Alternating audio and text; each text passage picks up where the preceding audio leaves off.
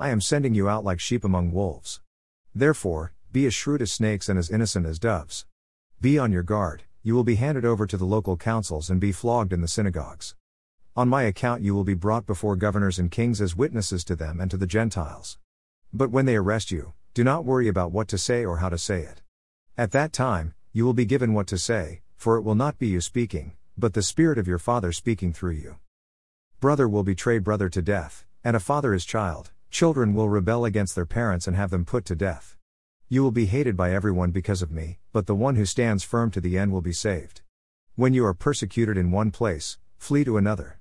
Truly I tell you, you will not finish going through the towns of Israel before the Son of Man comes. The student is not above the teacher, nor a servant above his master. It is enough for students to be like their teachers, and servants like their masters. If the head of the house has been called Beelzebub, how much more the members of his household?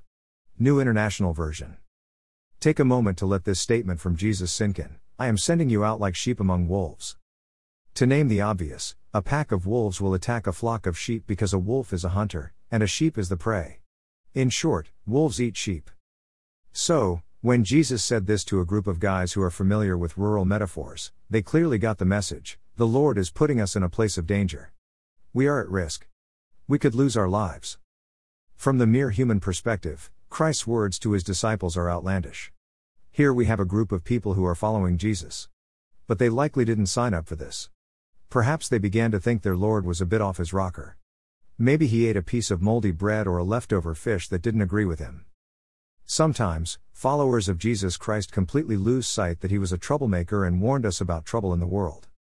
It's not that Jesus was intentionally pressing everyone's buttons, he was just being himself, and that sent a whole lot of people, at the worst, gnashing their teeth and caballing to kill him, and, at the least, causing them to question why they are even paying attention to him. Then, when you throw into the mix that Jesus also tended to get all up into people's grill and confront them with bold assertions that they can only be rightly related to God through Himself, on His terms, there ends up being a large chunk of folks who simply walk away, believing Christian discipleship isn't for them. Yet, Jesus wasn't presenting something brand new. He was lifting up a truth which has been with God's people throughout the ages God never promises to keep us from trouble. In fact, the Lord does just the opposite he promises we will face a great deal of trouble because of our spiritual commitments. However, there is a further promise God will be with us through the trouble, and not apart from it. We don't even need to worry about what to say because God's very Spirit will speak for us. This is one reason why Jesus describes himself as the Good Shepherd who cares for the sheep. Yes, Jesus is sending out his disciples like vulnerable sheep among ravenous wolves. However, he forever stands as the divine sentinel, watching over the flock, keeping them safe, going after the strays, and challenging the predators. We may be in a difficult place of trouble, yet Jesus is present with us by means of the Holy Spirit.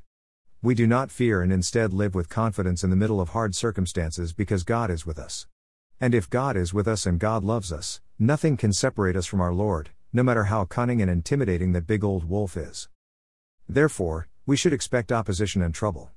There are going to be times that we unintentionally disrupt and upset our families, our coworkers, and those around us. It's not that we are trying to be obnoxious or malicious, it's just that by simply loving Jesus and seeking to follow him, we are going to upset some people, and, as Christians, we need to be okay with that reality.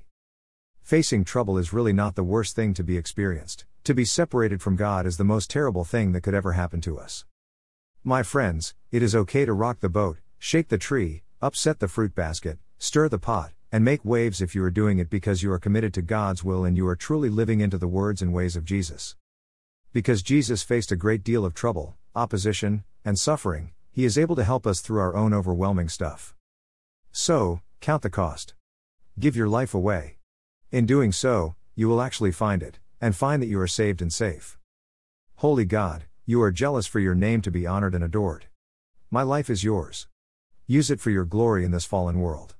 If trouble and persecution occur, I'll consider it a privilege to suffer for Jesus and an opportunity for the Holy Spirit to show up. Amen.